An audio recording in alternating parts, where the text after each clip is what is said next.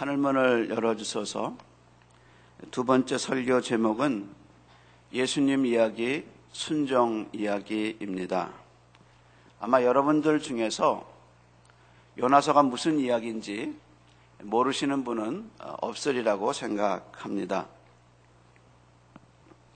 요나라는 사람이 하나님의 명령인 니누웨로 가라는 말씀을 어기고 다시스로 갔다가 풍랑을 만나 물고기 뱃속에 3일을 있다가 나왔다는 이야기는 여러분도 알고 저도 아는 이야기입니다. 이 이야기는 불신자도 알고 또 어려서부터 신앙생활한 분들은 다 아는 이야기입니다. 문제는 요나서가 이렇게 재미있는 이유가 무엇일까? 요나서가 이렇게 재미있는 이유는 이 요나서가 가지고 있는 문학적 양식 때문입니다. 창세기가 로마서보다 재미있는 이유가 무엇일까? 그것은 창세기가 가지고 있는 문학적 양식 때문입니다. 창세기나 요나서는 이야기체로 구성됐습니다. 그래서 우리 말로 하면 소설 형식으로 수필 형식으로 아주 이해하기 쉬운 이야기 스토리를 가지고 있습니다. 요나서는 하나님과 인간의 관계를 설명하기 위해서 어떤 스토리를 가지고 있습니다. 근데 문제는 요나서가 가지고 있는 스토리에 나오는 정보가 정확하지 않다는 거예요. 아, 이렇게 한번 예를 들어 봅시다. 여러분 가정에 한국에서 손님이 왔어요. 손님이 와서 여러분에게 이렇게 물어봤다고 해요. 로스앤젤레스는 어떤 도시입니까? 혹은 여러분이 살고 있는 오렌지 카운티, 플러튼은 어떤 도시입니까? 라고 물어보면 여러분 뭐라고 대답하겠어요? 제가 한번 제가 사는 도시를 한번 예로 들어볼게요. 제가 사는 필라는 인구가 200만 정도 됩니다. 그리고 1681년 영국의 귀족이었던 윌리엄 펜이 여화, 황제로부터 불화받은 땅 펜실베니아에 사람들을 데리고 이주했습니다. 그래서 이름을 펜실베니아라고 썼는데 그것은 펜의 정원이다. 펜의 나무들이다. 라는 뜻을 갖고 있는 게 펜실베니아입니다. 그래서 영국 사람을 끌고 와서 정착하면서 번성해서 독립선언서가 선포됐고요. 자유의 종이 있습니다. 그리고 1790년에서 1800년까지 10년 동안 미국의 수도였습니다. 필라델피아가 미국의 수도가 됐었던 두 가지 이유는 도시 정비 중에 아스팔트가 미국에서 제일 먼저 깔렸습니다. 그리고 가로등이 최초로 세워진 도시입니다. 이렇게 잘 정비된 도시여서 아, 미국의 수도로 10년 동안 있었습니다. 이게 제가 여러분에게 설명하는 필라델피아의 정보입니다. 그래서 만약에 여러분이 어딘가 가신다면 이런 식의 역사적 정보를 듣게 됩니다. 근데 문제는 그런 역사적 정보가 오늘을 사는 나하고 아무 관계가 없다는 거예요. 그냥 과거 얘기예요. 요나서가 우리에게 이런 역사적 지식을 주기 위해서 쓰여진 책이 아니라는 겁니다.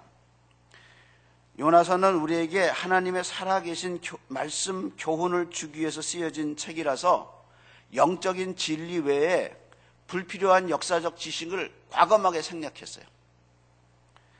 예를 들어서 요나서가 역사적 사실이냐 아니면 신냐냐 하는 논쟁을 가져다 준 게 물고기 이야기입니다. 요나가 바다에 떨어졌을 때 하나님이 준비하신 물고기가 요나를 먹었어요. 그래서 현대 한때 성경학자들은 이 물고기를 고래라고 해석했어요. 그래서 저도 어렸을 때 주일학교 때 고래라고 들었어요. 근데 고래는 식도가 구조가 사람을 삼키게 큰 구조가 아니에요. 그러니까 고래 아니에요. 그러니까 이게 고래다 아니다 말이 많아요. 근데 성경은 뭐라고 얘기했냐? 그냥 큰 물고기다 그랬어요. 그게 이렇게 역사적으로 중요하지 않다는 거예요. 이 책의 주인공인 요나만 해도 주어진 정보가 딱 하나입니다. 1절에 보면 아미띠 아들 요나라. 요나라는 말은 비둘기라는 말이고요. 아미떼라는 말은 진리라는 말이에요. 그래서 굳이 뭐 해석한다면 진리를 물고 날아가는 비둘기 정도밖에 해석이 안 돼요. 이 가정이 어떤 가정이냐, 아버지가 누구냐, 성경 찾아는 아무 관심이 없어요. 그래서 요나가 살았던 시대의 왕의 이름이 없어요. 또 언제 살았냐는 연도도 생략됐어요. 요나가 찾아간 니누에가 어디 있느냐? 성경은 얘기하지 않아요. 역사는 얘기해요. 그때 왕이 누구였느냐 하는 따위의 정보는 하나도 없어요. 따라서 우리는 요나서를 읽으면서 요나서의 목적이 역사적 전달, 역사적 지식의 전달이 아니라는 사실을 기억해야 돼요. 그러면 무슨 목적이 있느냐? 요나서 저자는 요나가 받은 하나님의 말씀에 관심이 있어요.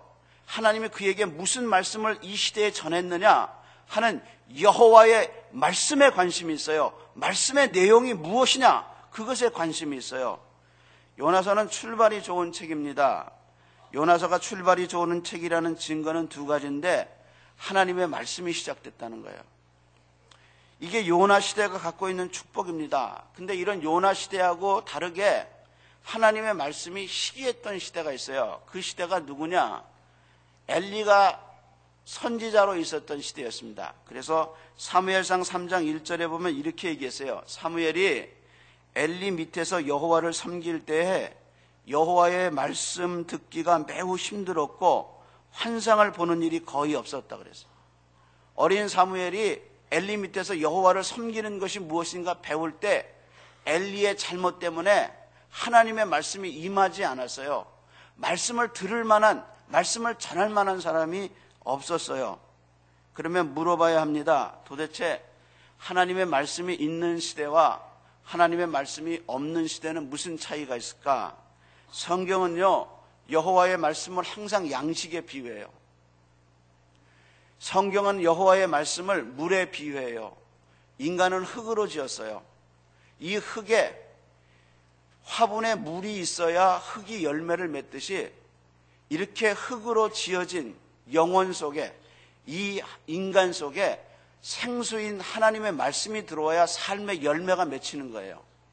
그것처럼 하나님의 말씀이 들어와야 인간의 영혼에 만족이 있어요. 여러분 개콘에 소고기 할아버지 있죠? 흔들면서 나옵니다. 그러면서 얘기하죠. 돈 벌면 뭐하노? 소고기 사 먹겠지? 그게 허무개그예요. 인간이 배만 위해서 사는 거. 큰 집 짓고 좋은 차 사고 그러면 뭐하노? 다 배를 위해서 사는 건데. 인간의 허무개그입니다. 하나님의 말씀이 없는 인생 허무해요. 내가 이것 때문에 이렇게 살았나? 정말 가슴이 공허하고 빵 뚫려요. 왜? 하나님의 말씀 없이 육의 양식만 먹고 컸어요. 하나님의 말씀을 양식에 비유하는데 먹을 양식이 없는 비참함, 그거예요. 그 비참함의 역사가 조선 역사에 나옵니다. 우리 민족의 영웅으로 여기는 이순신 장군의 난중일기에 나오는 이야기입니다. 난중일기 1594년 1월 이순신 장군이 썼습니다. 조선 백성의 참상은 땅 위의 지옥을 이루었다. 부자가 서로 잡아먹고 부부가 서로 잡아먹었다. 뼈다귀가 길에 내버려졌고 굶어 죽은 송장이 길에 널렸다. 한 사람이 쓰러지면 백성이 달려들어 그 살을 뜯어 먹었다. 명나라 군사들이 술에 취해서 먹은 것을 토하면 줄인 백성들이 달려들어 머리를 틀어박고 빨아먹었다. 힘이 없는 자는 달려들지 못하고 뒷전에서 울었다. 이게 1594년 겨울에 조선에서 일어난 서울 한복판에서 일어난 일이었습니다. 명나라 군사가 와서 술 먹고 나라에서 내준 술 먹고 음식 먹고 토하면 조선 백성이 달려들어서 그거 빨아먹었다는 거예요. 그것도 힘이 없는 사람은 뒤에서 그걸 지켜보고 울었다는 거예요. 살을 뜯어먹었어요. 부부가 서로 살을 뜯먹고 부자가 서로 살 뜯어먹었어요. 하나님의 말씀이 가정에 없으면 부부 평생 싸우면서 살아요. 하나님의 말씀이 부자 모녀를 가슴 속에 없으면 항상 부딪히고 살아요. 이게 1594년 양식 없는 조선의 백성입니다. 영적으로 하나님의 말씀이 없는 사람은 이런 비참함이 일어나요. 그런데 요나 시대에는 요나라는 인물이 있어서 이 사람을 통해서 하나님의 말씀이 증거되고 있다는 거예요. 이게 얼마나 큰 축복이냐는 거예요. 교회 안에 하나님의 종들이 깨어서 그 신비의 마음 속에 하나님의 말씀을 담고 순장이 깨어서 하나님의 말씀을 담고 그 말씀을 묵상해서 토해내고 가르칠 수 있는 교회가 얼마나 복이냐는 거예요. 사무엘 시대에 사무엘이 살아있는 동안 블레셋 사람이 쳐들어오지 못했다고 그랬는데 그건 무기가 좋아서가 아니라 사무엘이 사는 날 동안에 그가 기도하는 동안에 하나님이 그 나라를 지켰다는 거예요. 그래서 요나에게 하나님의 말씀이 임한 거예요. 요나라는 거장이 있기 때문에 하나님의 말씀이 세계 성교처럼 니느웨에 가서 아수르의 수도에 가서 앞으로 포로 생활할 이스라엘 백성을 위해서 하나님이 말씀을 증거하라고 미리 보낸 거예요. 근데 문제는 요나가 그 말씀에 순종하지 않았다는 거예요. 그래서 1절에 보면 분명히 하나님은 요나에게 일어나 니느웨로 가라고 외쳤는데 요나는 본인의 의지대로 다시스로 갑니다. 메시지는 이겁니다. 당신이 하나님의 말씀을 듣는 것보다 중요한 것은 그 말씀을 지키느냐는 거예요. 순종하느냐는 거예요. 요나서 1장은 처음부터 시작하는 처음부터 인간의 의지와 하나님의 의지의 충돌이 일어나는 장입니다. 인간의 자유의지와 하나님의 자유의지가 부딪히는 장면에 요나의 의지는 다시 쓰고 하나님의 의지는 니느웨인데 이 두 개의 의지가 이 두 개의 뜻이 1장부터 부딪히고 있어요. 이게 요나의 비극이고 우리의 비극입니다. 하나님의 말씀이 안 들려서가 아니에요. 하나님의 말씀을 알아요. 나한테 분명히 하나님이 무엇을 원하시는지 가슴이 알고 내 양심이 알아요. 근데 그대로 못 살고 있어요. 왜? 불순종하기 때문에. 우리의 비극은 여호와의 말씀을 모르는 게 아니라 알면서 순종하지 않아요. 자기 의지가 너무 강한 거예요. 우리가 말하는 제자도의 마지막 단계는 뭐냐? 여호와의 말씀에 순종하는 거예요. 하나님이 가장 기뻐하시는 것은 당신 자아의 순종이에요. 여호와께서 우리에게 은혜를 주시고 성령을 주신 이유는 뭐냐면 내 자아의 굴복에 있어요. 내 자아가 하나님 앞에 엎드려서 하나님의 의지를 나의 의지로 삼는 거예요. 오래 믿은 신자의 문제는 말씀이 안 들리는 것도 문제지만 말씀을 들어도 순종하지 않는 거예요. 자기 의지가 너무 강한 거예요. 그렇다면 이런 요나의 불순종이 구속학적으로 무슨 의미가 있을까? 성경은 성경에 나오는 모든 스토리 라인은 목표 지향점이 있어요. 그냥 나온 게 아니에요. 예를 들어서 사사기에 삼손이 항상 혼자 혼자 일해요. 다른 사람은 군사가 있었는데 삼손은 항상 혼자 얘기를 해요. 그 삼손의 혼자 구원하는 역사가 앞으로 신약 시대에 오시는 그리스도의 단독 구원 사역을 미리 예표하는 거예요. 그것처럼 요나의 이 불순종은 무슨 의미가 있을까? 구속학적으로. 그것은 이 요나의 불순종 이야기 속에서 우리는 구원자 자신 예수 그리스도의 순종 이야기를 배워요. 요나의 불순종은 우리에게 예수님의 순종이 얼마나 위대하신 것인가를 가르쳐 줘요. 예수님은 항상 말씀하셨어요. 내가 내 뜻을 행하러 온 것이 아니라 내 아버지 뜻을 행하러 왔습니다. 그리고 마지막 십자가를 지시기 전에도 이렇게 얘기했어요. 아버지여 내 뜻대로 마옵시고 아버지의 원대로 하소서. 그리고 십자가를 지셨습니다. 사도 바울은 로마서 5장 17절에 아담의 불순종과 예수님의 순종을 이야기하면서 이렇게 얘기했습니다. 한 사람이 지은 죄로 죽음이 사람을 지배하였으나 하나님의 풍성한 은혜와 의의 선물을 받은 모든 사람들은 예수 그리스도를 통해서 생명을 얻었습니다. 요나의 불순종 이것은 배탄 사람의 모든 사람에게 고난을 줬어요. 예수님의 순종은 온 인류에게 구원을 주셨어요. 요나의 의지가 하나님의 의지를 이긴 것 같아요. 그래서 하나님의 의지인 니누에를 놔두고 다시스로 갔어요. 언뜻 봐서는 인간의 의지가 하나님의 의지를 꺾은 것 같아요. 인간의 완고함이 하나님을 꺾은 것 같아요. 그런데 고집센 인간의 의지가 하나님의 의지를 이기면 그 다음에 어떤 일이 일어나는가? 내 삶 속에 폭풍이 일어나요. 요나가 백값을 주고요.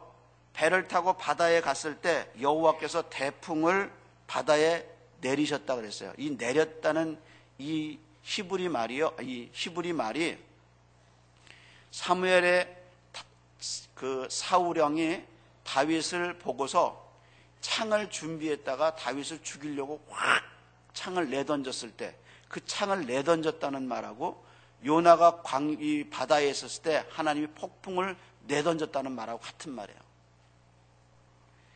그래서 하나님이 자기 손으로 폭풍을 준비했다가 바다에 던졌어요. 그래서 요나가 탄 배가 바다에서 거의 깨지게 되었다 그랬어요. 그러면 도대체 4절에 하나님이 폭풍을 보내고 바다가 요동치고 배가 깨지게 됐다는 이 말의 의미가 무엇인가? 메시지는 이겁니다. 지금 당신이 당하고 있는 고난이 우연이냐, 하나님의 손에 의한 거냐, 그걸 분별해야 된다는. 성경의 메시지는 분명합니다. 당신이 의지를 세워서 당신의 의지대로 하나님을 거역할 수는 있어요. 그러나 의지대로 살면 그 다음에 당신이 만나는 것은 폭풍밖에 없다는 거예요. 그때 선택은 두 가지입니다. 이게 우연이냐 아니면 하나님의 섭리냐. 3회에서 당시 법궤를 뺏겼을 때 그 법궤를 블레셋 사람들이 갖다 놔요. 근데 그 법궤가 있는 가드부터 시작해서 재앙이 많이 일어나요. 그러니까 블레셋의 리더들이 모여서 머리 짜지요. 그래서 이것이 하나님의 징계냐 아니면 우연한 자연적 섭리냐 그걸 알기 위해서 새끼 송아지를 난 암소 두 마리를 법궤를 실, 법궤를 실기 위해서 따로 띄어놔요. 그 말이 무슨 말이냐? 이게 자연 법칙이라는 걸 알고 싶어 한다는 거예요. 하나님의 의지라는 것을 하나님의 섭리라는 것을 부인하는 인간의 꾀예요. 그래서 송아지를 낳은 그 암소가 어떻게 그 송아지를 놔두고 가겠어요? 그래서 그 법궤를 송아지를 낳은 그 암소에다 싣고 그걸 내보내요. 그리고 이것이 놔두고 가면 하나님의 섭리고 하나님이 이거 징계한 거고 아니면 인간의 이 자연적인 섭리다 그렇게 했어요. 근데 어떻게 됐어요? 암소는 본성을 거슬리고 이스라엘로 갔어요. 인간은 환란을 만나면 자신의 고집 때문에 환란을 만나면 그걸 끝까지 부인하고 싶어요. 하나님이 나를 쳤다고 생각 안 해요. 안 믿는 사람이 폭풍을 만나면 우연이라고 말하지만 신앙인은 우연이 없어요. 그게 하나님의 섭리예요. 그래서 섭리의 내용을 다 모를 뿐이지 아 이게 하나님이 나를 지금 부르시는구나 하는 그 뭔가 느끼는 게 있어요. 그래서 영성이라는 게 뭐냐면 모태 신앙자들에게 신앙생활을 오래 한 사람에게 잘못 가고 격길 갈 수 있지만 그 정도 격길 경계선까지 가면 아 이거 하나님이 나 한번 치겠다 이런 어떤 영적 감각이 생겨요. 그래서 모태 신앙자 상담해 보세요. 죄 짓고 자기 마음대로 살다가 가다가 어느 선까지만 가지 그 뒤로 경계선을 못 넘어가요. 그게 은혜라는 거예요. 그래서 폭풍은 꼭 맞아야 되는 게 아니라 작은 구름과 어려움이 있어도 영적으로 깨어있는 사람은 아, 이게 기도하라는 신호구나 알게 되는 거예요. 요나가 이 폭풍이 왔을 때 깨달았으면 다른 사람들 그렇게 고생 안 했어요. 근데 요나가 못 깨달아 고생했어요. 지금 요나서 저자는 요나의 희생을, 요나의 손해를 얘기하고 있어요. 백값 준 거 손해했죠. 그 다음에 요나가 폭풍에 있었을 때 사람들이 살겠다고 그 배 안에 있는 물건을 다 바닷속에 집어넣었어요.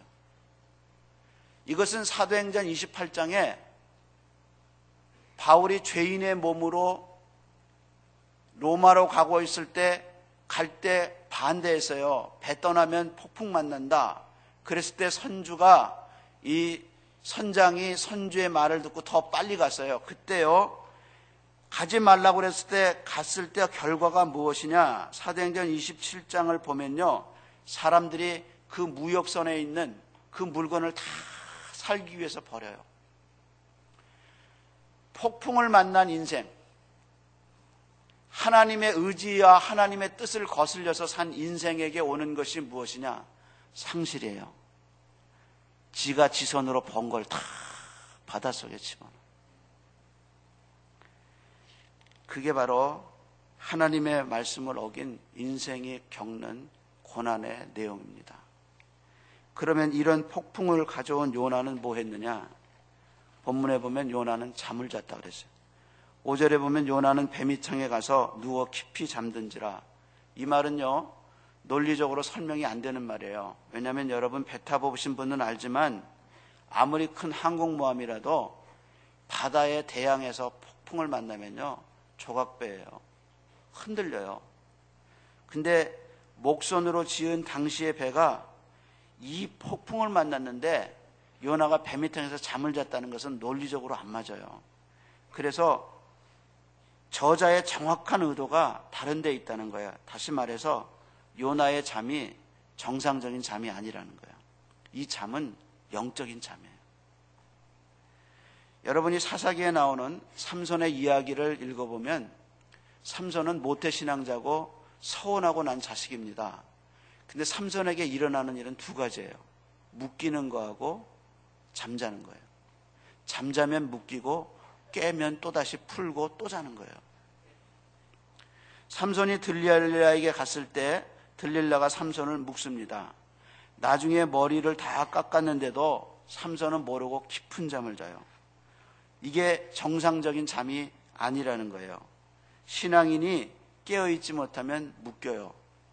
영적으로 힘을 쓸 수 없어요. 사탄은 기도하는 사람 자꾸 묶으려고 그래요. 모태 신앙자가 평생 기도 신앙생활 기도한 사람들을 자꾸 묶으려고 그래요. 그래서 묶이고 자고 이게 사단이 힘 있는 신앙인을 역사하지 못하게 하는 방법이에요. 요나의 잠은 정상적인 잠이 아닙니다. 그래서 성경 저자는 평생 바다에서 산 선원들이 두려워서 큰 폭풍을 만나서 선장은 이리 뛰고 저리 뛰고 사람들은 배에 실린 물건을 바다에 던지는 장면과 요나가 배밑창에서 깊게 자는 장면, 밑바닥에 떨어진 인생, 신앙이 바닥을 보인 인생, 잠자는 모습을 보여주고 있다는 겁니다. 따라서 요나의 잠은 신앙이 밑바닥에 갔을 때 오는 잠이라는 거예요. 그래서 성경은 이 요나의 잠을 통해서 요나의 신앙이 어디에 있는가를 우리에게 선명하게 보여주고 있어요. 따라서 우리의 잠은 잠의 문제가 아니라 신앙의 문제입니다. 자식은 어려움을 당해서 살려달라고 이리 뛰고 배에서 저리 뛰고 가지고 있는 거 다 잃어버릴 천재인데 부모는 배 밑탕에서 잠자고 있어요. 세상은 교회를 향해서 살려달라고 세상이 난리라고 이렇게 뛰고 있는데 교회는 잠자고 있어요. 영적 바닥이 다 드러난 상태. 그럴 때 요나를 깨운 사람이 누구냐? 하나님이 아니에요. 선장이 와서 요나를 깨우죠. 그러면서 이렇게 얘기합니다. 자는 자의 어쩌면요. 네 하나님께 구하라 그랬어요. 네 일어나서 네 하나님께 구하라 그랬어요. 근데 여기서 일어나라는 말이요. 이미 하나님이 한 번 더 하셨어요. 하나님이 니누에로 이 보낼 때 뭐라고 그러셨냐면 일어나 그랬어요. 일어나 니누에로 가라 그랬어요. 근데 지금 선장이 와서 하나님이 하신 말씀을 선장의 입을 통해서 들려주고 있어요. 일어나라. 그래서 네 하나님께 구하라. 우리가 구원받을지 어떻게 하느냐라고 얘기했다는 거예요. 여러분 신앙인이 잠을 자면 불신자가 깨워요. 야, 너는 예수 믿는다면서 왜 이렇게 맨날 걱정하며 사니? 불신자가 얘기해요. 이거 참 세상이 거꾸로 됐죠. 신앙인이 잠자는 불신자를 깨운 게 아니라 불신자가 잠자는 신앙인을 깨우니까 세상이 거꾸로 돼도 한참 거꾸로 된 거예요. 더 기가 막힌 것은 선장이 요나에게 기도 부탁한 거예요. 선장이 말하기를 너 일어나 하나님께 기도하라. 혹시 하나님이 우리를 생각하사 망하지 않게 하시리라. 그러면 그 말 듣고 요나가 기도했냐? 천만의 말씀이에요. 요나 기도 안 했어요. 따라서 바다의 풍랑은 요나의 영적 수준을 드러내요. 당신이 평소에는 기도하는 사람 같이 보이지만 진짜 환란이 일어났을 때 그 사람의 기도의 수준을 그 환란이 드러내줘요.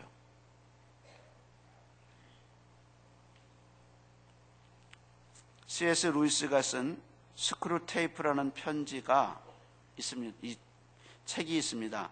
마귀가 마귀 입장에서 기독교인들을 무너뜨리기 위해서 논리를 개발해서 보낸 31개의 편지가 적혀 있는 것이 스크루 테이프의 편지입니다. 근데 그 책을 쓰고 나서 나중에 C.S. 어, 루이스가 고백한 거예요. 자기가 항상 그 책을 쓰면서 마귀 입장에서 신앙인을 어떻게 하면 무너뜨리는가를 조사하니까 자기가 마귀 생각을 그렇게 많이 하는데 그 책 쓰고 나서 정신적으로 굉장히 혼란 겪었다 그래요. 그래서 제가 아는 사람도 하나 논문 쓸 때요. 마귀론 쓰려고 그랬을 때 교수님이 말렸어요. 너 마귀론 쓰면 나중에 너 진짜 힘들다. 삼위일체를 쓰면 은혜가 되지만 마귀론을 쓰면 너 진짜 힘들다 그랬어요. 왜냐하면 마귀도 하나님의 삼위일체처럼 그 하나님의 시스템을 카피해서 쓰거든요. 그래서 마귀를 연구하지 말라 그랬어요. 근데 C.S. 루이스가 이 마귀의 논리를 연구하면서 쓰고 나서 굉장히 힘들었다고 그래요. 근데 그 C.S. 루이스의 책 중에서요, 네 번째가 기도에 관한 이야기입니다. 먼저 선배 마귀가 후배 마귀에게 기도에 대해서 얘기했어요. 이건 우리에게 가장 다루기 괴로운 주제다. 라고 얘기했어요. 최선의 방책은 진지하게 기도할 마음이 아예 생기지 않도록 막을 수 있는 데까지 막아보는 거다. 이게 우리의 전략이다.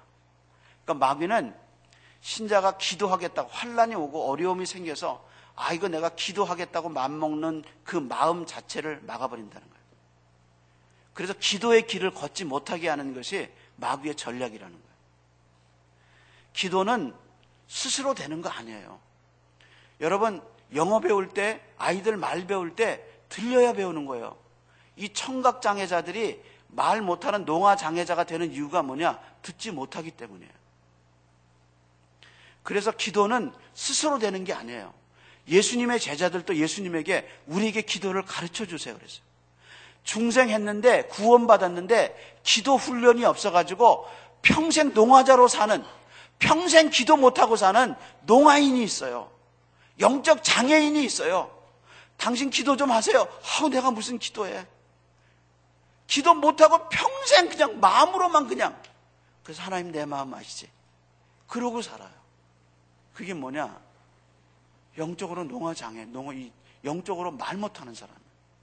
기도는 훈련이 필요해요. 작년 겨울에 저희 사택에 히터가 망가졌어요. 한, 한 2, 3년 된 것 같아요. 집은 큰데 히터가 망가지니까 추워요. 이게 다뭐 지하부터 그 2층까지 다 이렇게 뚫려 있으니까 얼마나 추운지 몰라요. 히터가 나가서 그래서 난로를 아무리 갔다가 뭐 해도 히터가 망가지니까 이게 추워요. 그래서 제가 장로님에게 전화해가지고 내일 손님도 오시는데 히터가 망가졌어요, 장로님. 그랬더니 어, 금방 사람을 보내서요.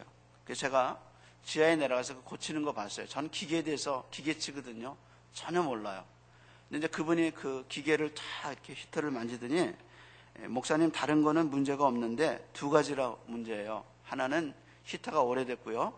또 하나는 불을 일으켜주는 칩이 망가졌대요. 배관이나 이런 건 다 이상이 없어요. 목사님 칩하고 어, 배관이 너무 이 히터가 너무 오래된 게 문제입니다. 그래서 제가 우선 예, 규격에는 안 맞지만 다른 걸 끼워 놓을 테니까 오늘 내일은 될 겁니다. 제가 오다해서 이거 끼워 놓겠습니다. 그러더라고요. 그리고 나중에 그분이 어, 그걸 바꿔놨어요. 근데 그 안 맞는 규격의 침에도 칩을 딱 넣고 불을 켜니까요. 불이 붙으면서 그 춥던 집이 금방 후련해지는 거예요. 그래서 따뜻하게 지냈어요. 여러분, 제가 두 가지 문제라고 그랬죠. 첫째는 뭐라 그랬어요? 예, 히타가 너무 오래된 거하고, 뭐가 망가졌어요? 칩이 망가졌어요. 왜 오래된 전통적인 교회가 차가울까? 두 가지 문제예요. 오래된 당신이 기도칩이 망가진 거예요. 새신자, 처음 온 사람, 불신자, 기도하기 어려워요. 근데 그 교회를 있는 오래된 신앙의 경륜이 30년, 40년, 20년 넘은 오래된 신자들이 기도가 죽었어요. 기도칩이 망가졌어요. 그러니 교회가 차갑죠. 당신 가정이 신앙의 오래된 가정인데 왜 이렇게 은혜가 메말랐을까? 당신 기도칩이 망가진 거예요. 기도칩을 갈아야 돼요. 이제 믿은 신자가 기도하지 않는 거 문제 아닙니다. 오래된 당신이 기도하지 않는 거 그게 문제예요. 사복음서 저자 중에요. 예수님의 기도하는 모습을 가장 많이 그린 사람은 누가입니다. 신약성경 27권 중에 사도 바울이 쓴 13개의 서신보다 누가가 쓴 누가복음과 사도행전의 분량이 더 많아요.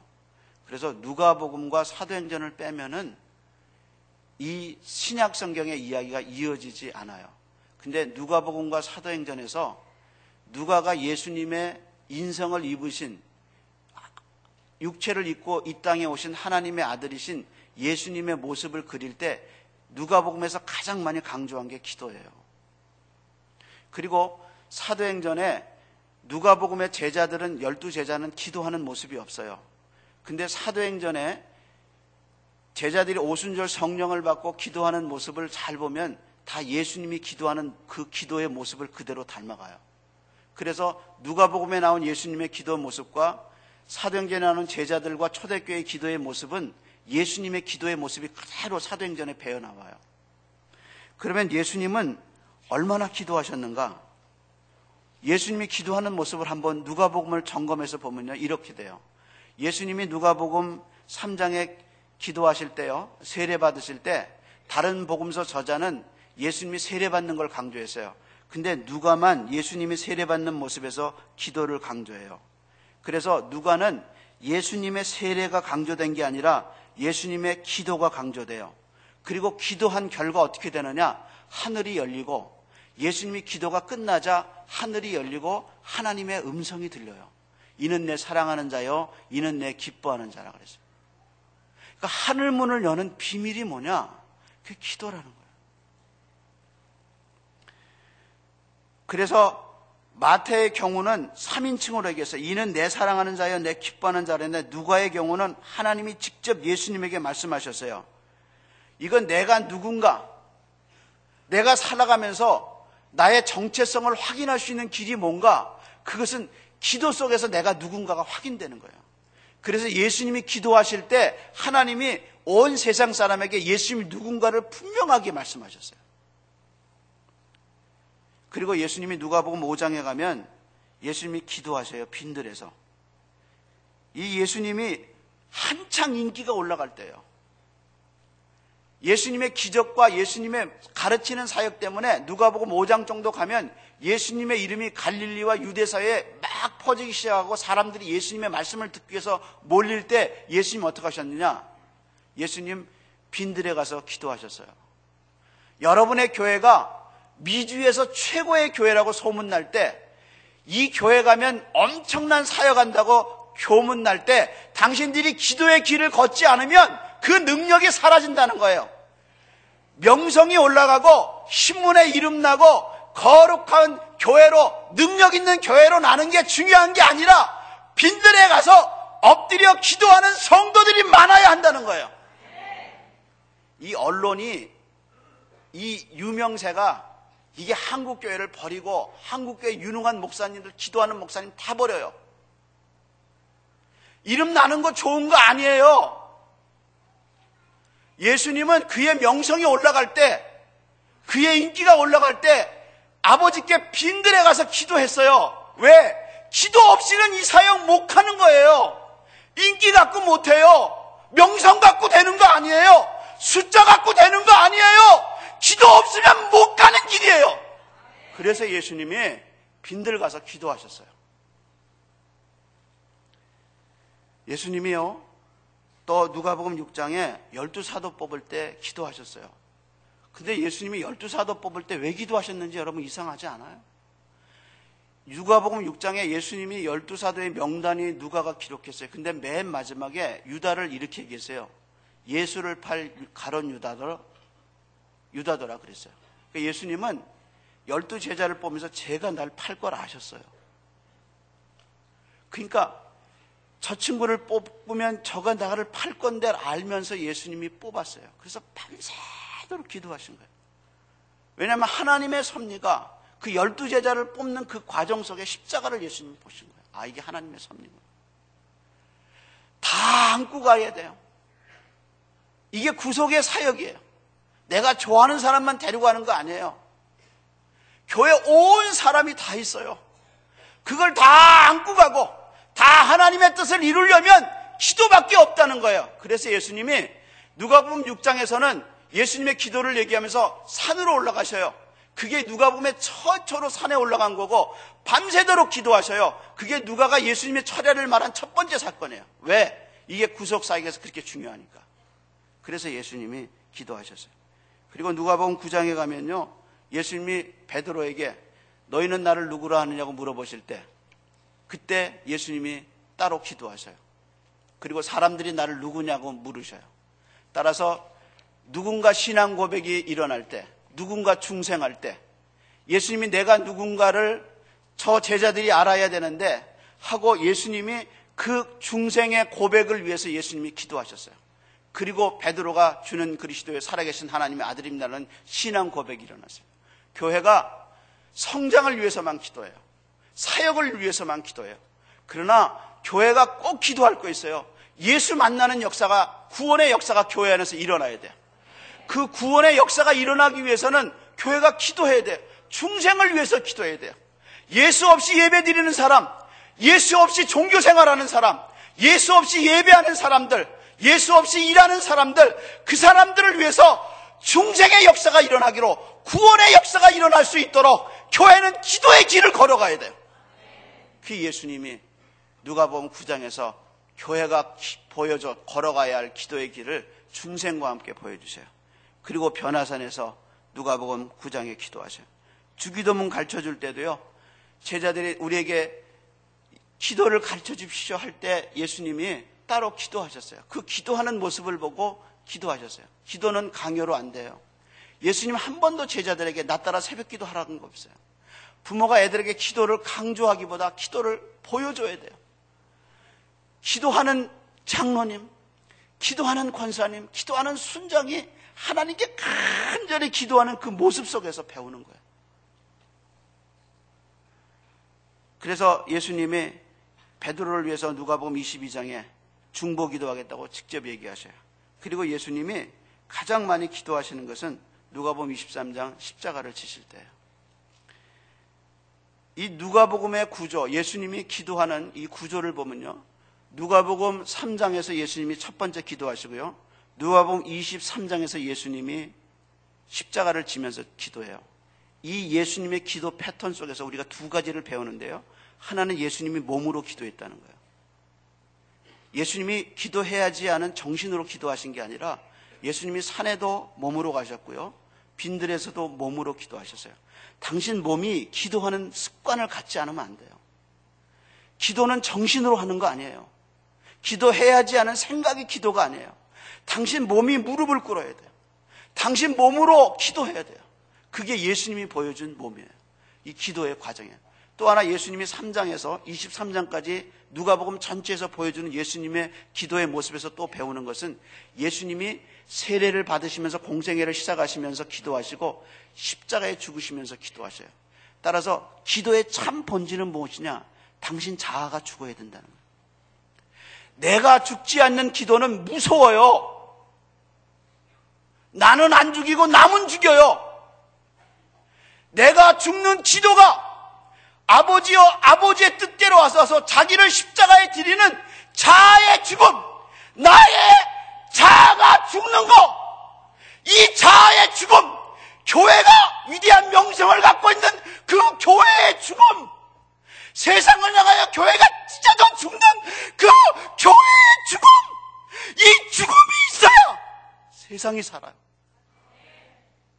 이 죽음이 없으니까 교회가 세상보다 더 무서운 집단이 된 거예요. 죽어야 돼요.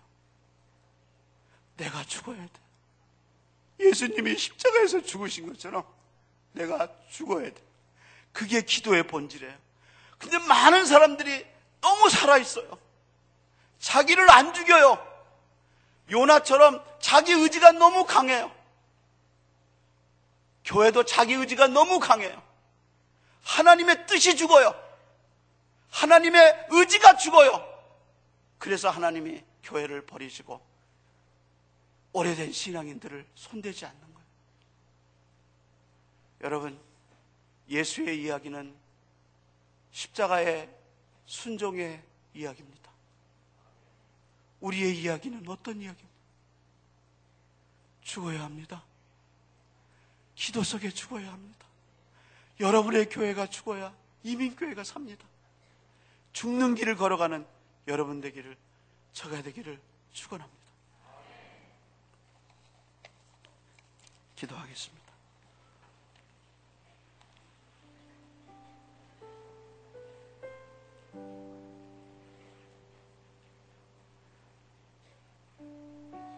요나서 1장은 하나님의 의지와 나의 의지가 부딪히는 장이었습니다.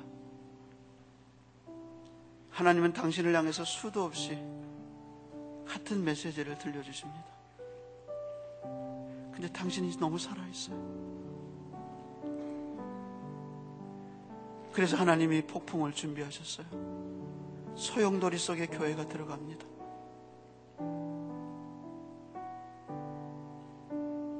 오래된 교회 리더들의 기도의 집이 망가졌어요. 십자가에 죽지 않습니다. 예수님의 이야기는 순종의 이야기입니다. 예수님의 기도는 십자가의 죽음을 향한 한 걸음 한 걸음의 기도였습니다. 오늘 주신 말씀을 기억하면서 통성으로 한번 기도합니다. 하나님이여 하늘문을 여시고 하나님이여 하늘 문을 여시고 나에게 하나님의 뜻을 보이시고 순종의 길을 걸어갈 수 있도록 은혜를 베풀어 주옵소서. 이 풍랑이 나의 연고입니다. 내 가정에 일어난 이 풍랑은 나의 연고입니다. 나를 바다에 던져 주옵소서. 나를 십자가에 죽여 주옵시고 새로운 나로 하나님 인도해 주옵소서. 이 시간 한번 통성으로 기도하시면서 목사님 나와서 기도 인도해 주십니다. 살아계신 하나님 붙들어 주시고 인도하여 주시옵소서. 하나님이여 기도의 영을 부어 주시옵소서. 하나님의 성령으로 우리를 인도하여 주시옵소서. 하나님 이 시간 함께하여 주시옵소서. 인도해 주옵소서.